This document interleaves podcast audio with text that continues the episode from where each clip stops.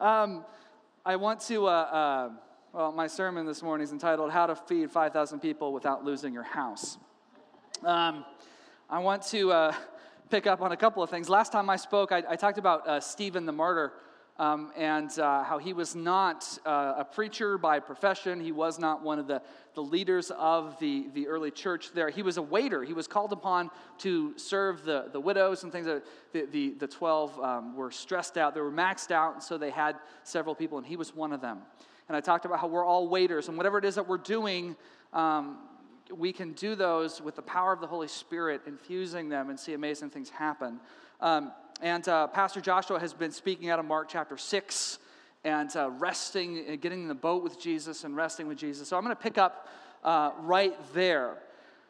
Um, there's a phrase uh, that people use almost exclusively for uh, infants and churchgoers, and occasionally farm animals.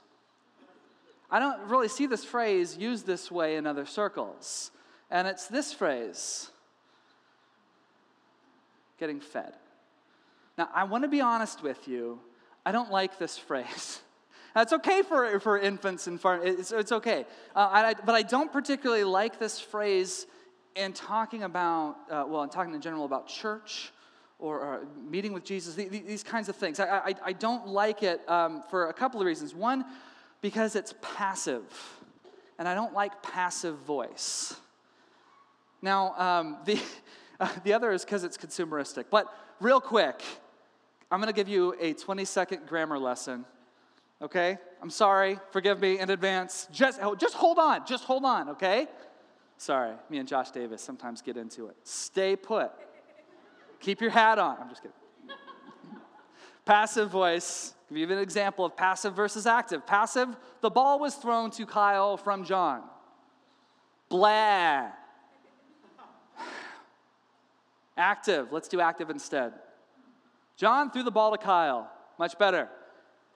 this and a thing. If you're trying to become a better writer, one of the first things you can do is eliminate passive voice everywhere you see it and write in the active. Do you know why? Because passive is, stinks. It's uh, okay, it obviously works for some circumstances, but it's like there's no action that the, the subject is doing. The subject is lazing around. The ball was thrown to John. Oh, here. Oh, missed it. I'll throw again. Uh, you see that? it's not doing anything, okay? Active is so much better. And when you're talking about being fed, there is an inherent passivity about that phrase. And uh, I don't care when we talk about with farm animals or little children, because you know what? You have to use that in those circumstances because a child does not know how to make an omelet or a grilled cheese sandwich or a bowl of cereal. A child has to get fed. A child cannot feed himself. You see this? Same with farm animals. However, church people, it's a different story. But I'm afraid that when we use this phrase in regards to church, I think what we're doing is accidentally buying into some things about our culture, particularly here in America, this consumeristic culture. We're very consumeristic, aren't we? I mean, it's just true. This is a this is a, a negative thing about our culture is that we have so many choices. We have so many people waiting on us hand and foot that you can go in pretty much anywhere and go, ah, oh, well, all right, and put your hands behind your head and go, well, I like that. I don't like that. I'm going to take my business elsewhere. you know, like stand up and walk. I mean, that's what you're doing. Like when you're coming to a restaurant, what we're consumer, and that's not a bad thing. Obviously, you're going into a restaurant and having a meal, but you're you're letting somebody wait on you, and you know they are are, are bringing stuff to you, and you can say, oh, could you bring that to me? Because that's what a restaurant's for. But that's not what the church is for, is it? But do you see how sometimes even the language can inform the way that we view ourselves, view the kingdom, and we can end up becoming very dissatisfied with all kinds of things just because of the mindset that we come in with.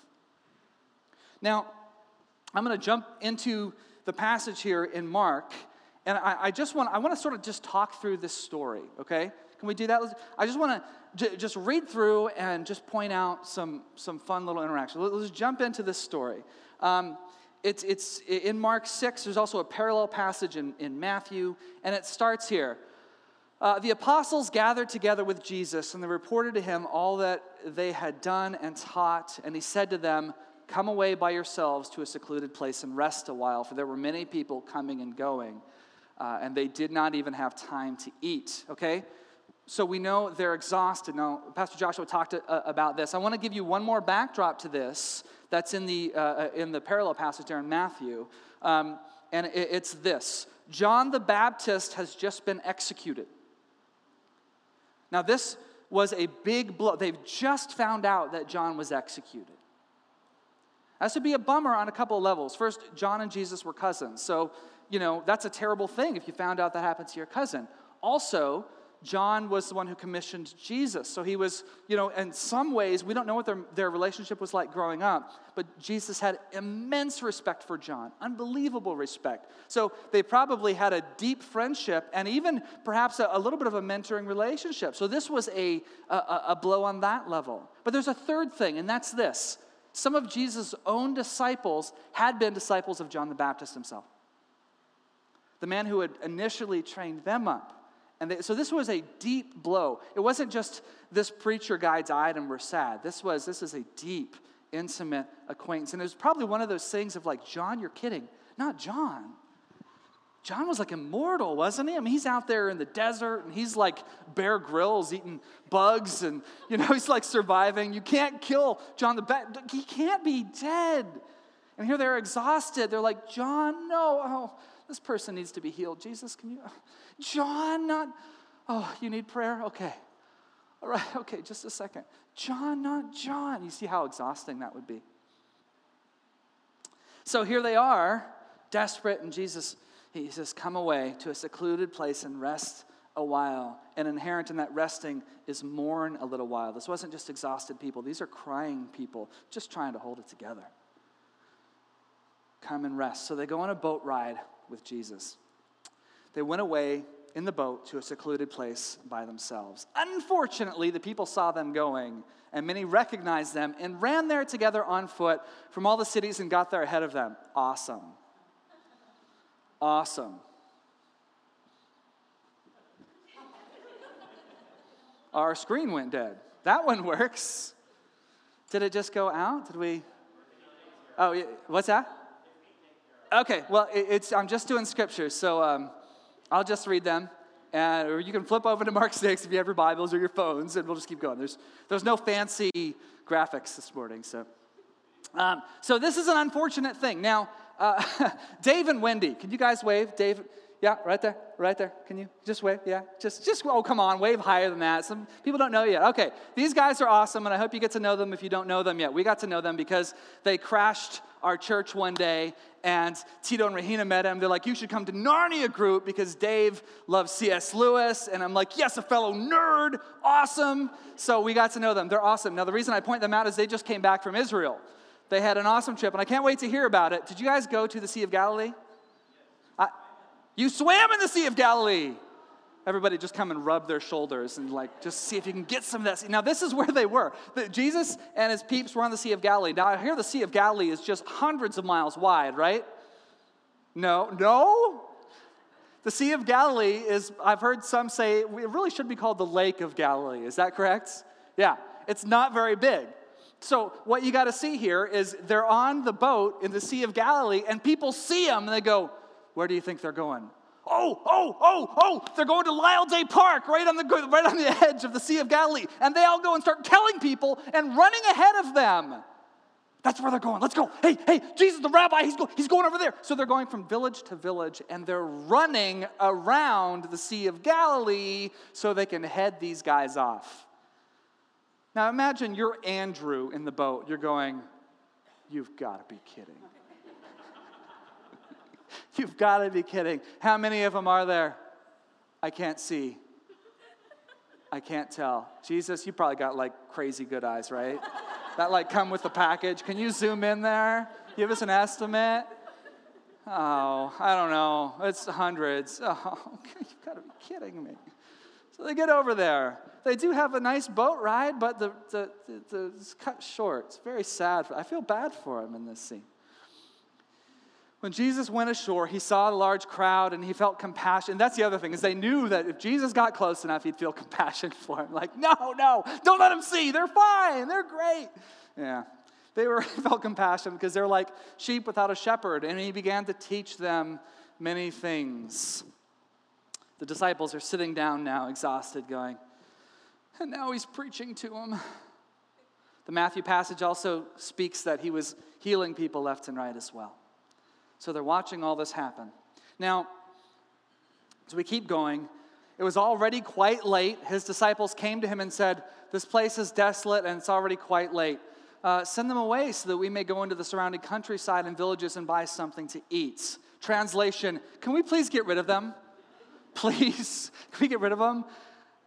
But this was true too, because now all these people in their mad dash around the Lake of Galilee had, uh, well, they didn't think about food. Now, first of all, how amazing a communicator must Jesus have been? 5,000 people run for miles to get to a spot. They sit, they're so entranced that they go, Oh my goodness, I haven't eaten. I am so hungry. Like Jesus might be able to come here and speak this morning and make people forget about the World Cup. I don't know. I don't know. Tyler, you, it would be, it'd be a tall order, but I'm just giving you a hard time. I mean, I just, what? You think he could do it? I think he could do it, yeah. Anyway, so that's how, what, what an amazing communicator must have been. So here they are, um, and they're all hungry. Now get this Jesus answered them and says, You give them something to eat. okay. When I get to heaven, this is one of the videos I want to watch. Just this part, just that line, because I want to know how he said it. I am sure that there are times when Jesus said things trying to withhold a laugh. Why don't you guys give him something to eat? I mean, it, if it was anyone else, you would think it would, it would have been like a sarcastic, well, you give him something to eat. I don't think Jesus would have done that, though. But I kind of think at least he was holding back a smile, like, huh, I don't know what you guys got. Why don't you give him something? All right? I can't prove it, but. So, I love this though. I love that he turns it back to them. You know why? Because he was teaching his disciples that they're not consumers, they're not powerless. You give them something to eat. And they look around and go, uh, uh, anybody got 20 grand?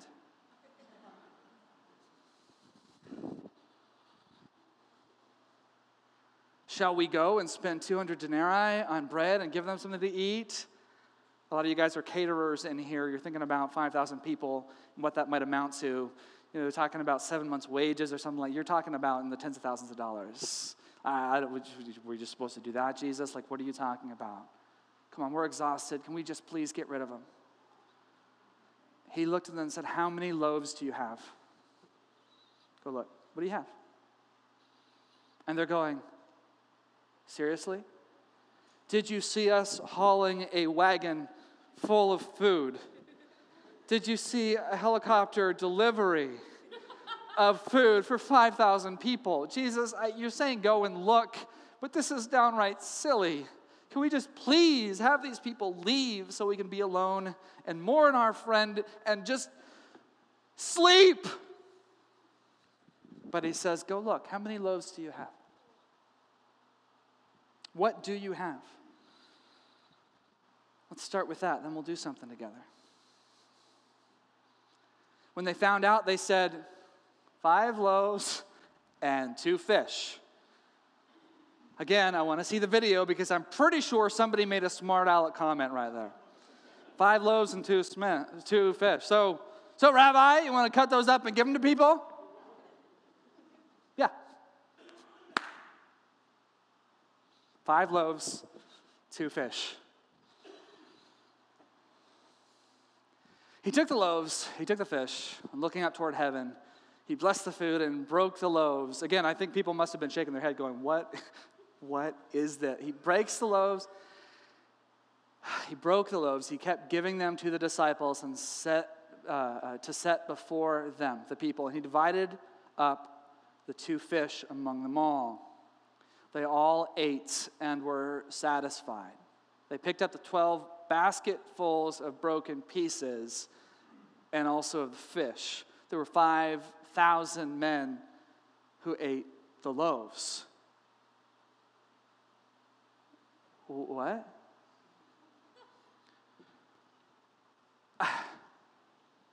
Maybe there's something in the parallel passage that talks about the mountain of food. No, I looked at that. There might be some in some Gnostic gospel about the, the, the, the, pile of food that, no, maybe Josephus, no. There's no record of a pile of food that happened when he multiplied it. Did you know that? It doesn't say anything about a pile of food. He just, here you go. And here you go. Okay, this must be the last piece, right? Okay. Here you go. The last piece of bread. Share it with your sister. Share it with your sister. All right. Well, that's all. Oh, there's more? Okay. I know you'll share it with your wife. No? You won't? Thank you. Sorry. Working on some discipleship issues with Clint. Hang in there, big guy. Right? There's nowhere that says he went, and suddenly there was a storehouse like at Costco, a whole rack of loaves and fishes in bulk. It wasn't. You have to see this picture here, okay? Here's the picture I give a piece to Sammy so she'll stop laughing, eats. And then I go back to Jesus and he's got more. And then I give that away to Daniel and I go back to Jesus and I get more. Do you see what's happening here? Isn't this amazing?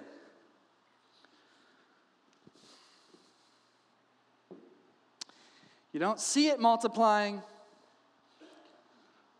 but it multiplies as they're following through, as they're being faithful with what's in their lunchbox. Do you hear me? Hear me? Yeah? They come to Jesus and there's more food. You guys, there's something here. There's something here. You come to Jesus and there's more food. So here's the thing if you're hungry, if you're worrying about being fed, go to Jesus and eat. If you're thirsty and need a drink, go to Jesus. I heard a pastor say this once and I thought, oh, this is so good. There's a difference between being hungry and being desperate. We get hungry, we have to eat on a regular basis, probably daily. But if we are desperate, we're so, we're so desperate for food. Why are you so desperate when you have a refrigerator full of food? Do you see what I'm saying? I think there is a problem if we are putting all of our spiritual energy into a Sunday morning, putting all of our spiritual hopes and desires for fulfillment into a Sunday morning. Do you see what I'm saying? I can't meet that for you guys. There's only one that can meet our spiritual needs. There's only one. And He wants to give us food. He wants to give us bread and fish. And you know what? You might think, well, there's not going to be enough. But I guarantee you, go to Him, receive, give, and you know what? You can go back to Him. And guess what? He's got more. He's got more. Well, how can that be? Well, because He's Jesus. because he's Jesus. Do you see what I'm saying?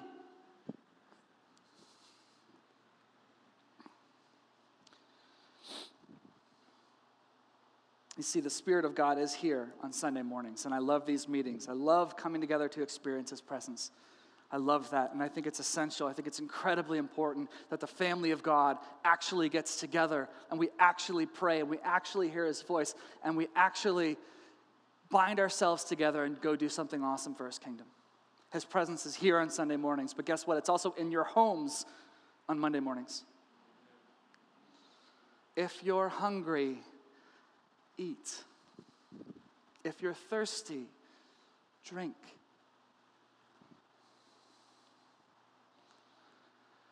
You give them something to eat, he says. So I want to take Jesus' challenge and let's take this to our own hearts. If we're worried about being fed, I think there's a simple mindset change, and that's to hear the words of Jesus. You give them something to eat. You see, we're disciples. He's calling us to be disciples, not to be consumers. And friends, there's a massive, massive difference. That means it's not me first. It's not coming into a, a restaurant and going, oh, uh, you know, I'll have the sliders. It's different. Something so much better, so much richer than coming in and being waited upon. He's asked us to participate with Him. And that is a massive difference. You give them something to eat, but how? I just got to eat for myself. You give them something to eat, he says. How? What's in your lunchbox? What do you got? I don't got much. I mean, I know how to listen to people. I know how to give somebody a hug. Well, hey, guess what? Give that away and go back to Jesus. Do you hear me? Oh, okay, good. So I do that. Then what? Then I wait for Sunday, right? Well, no, not really. You just kind of, well, you you give that away and go back to Jesus. And he's going to give you something new. Okay, but what about after that? Well, it's real simple. You give that away and you go back to Jesus. All right? Now, this is where it gets weird. What do you do then? Okay, hold on. This is going to shock you. Then you give that away and you go back to Jesus because he's going to keep giving you new things and it's going to be enough for you and it's also going to be a blessing to others because you're not a consumer, you're a disciple. And it's a beautiful, beautiful, rich calling in which you work with him and it doesn't originate with you, it originates with him. And he pours himself into you and then you pour himself into others. Do you see that? What a beautiful thing. Isn't that beautiful? I think that's what he's calling us to. I think he's calling us to buck the cultural trend of consumerism. And it is a thing we do have to fight against because we're surrounded by it. And so sometimes we can treat all our spiritual areas in that same way. But I think he's asking us to do something else. And he's saying, I've called you to co create. You're part of the family business, see? You're part of the family business.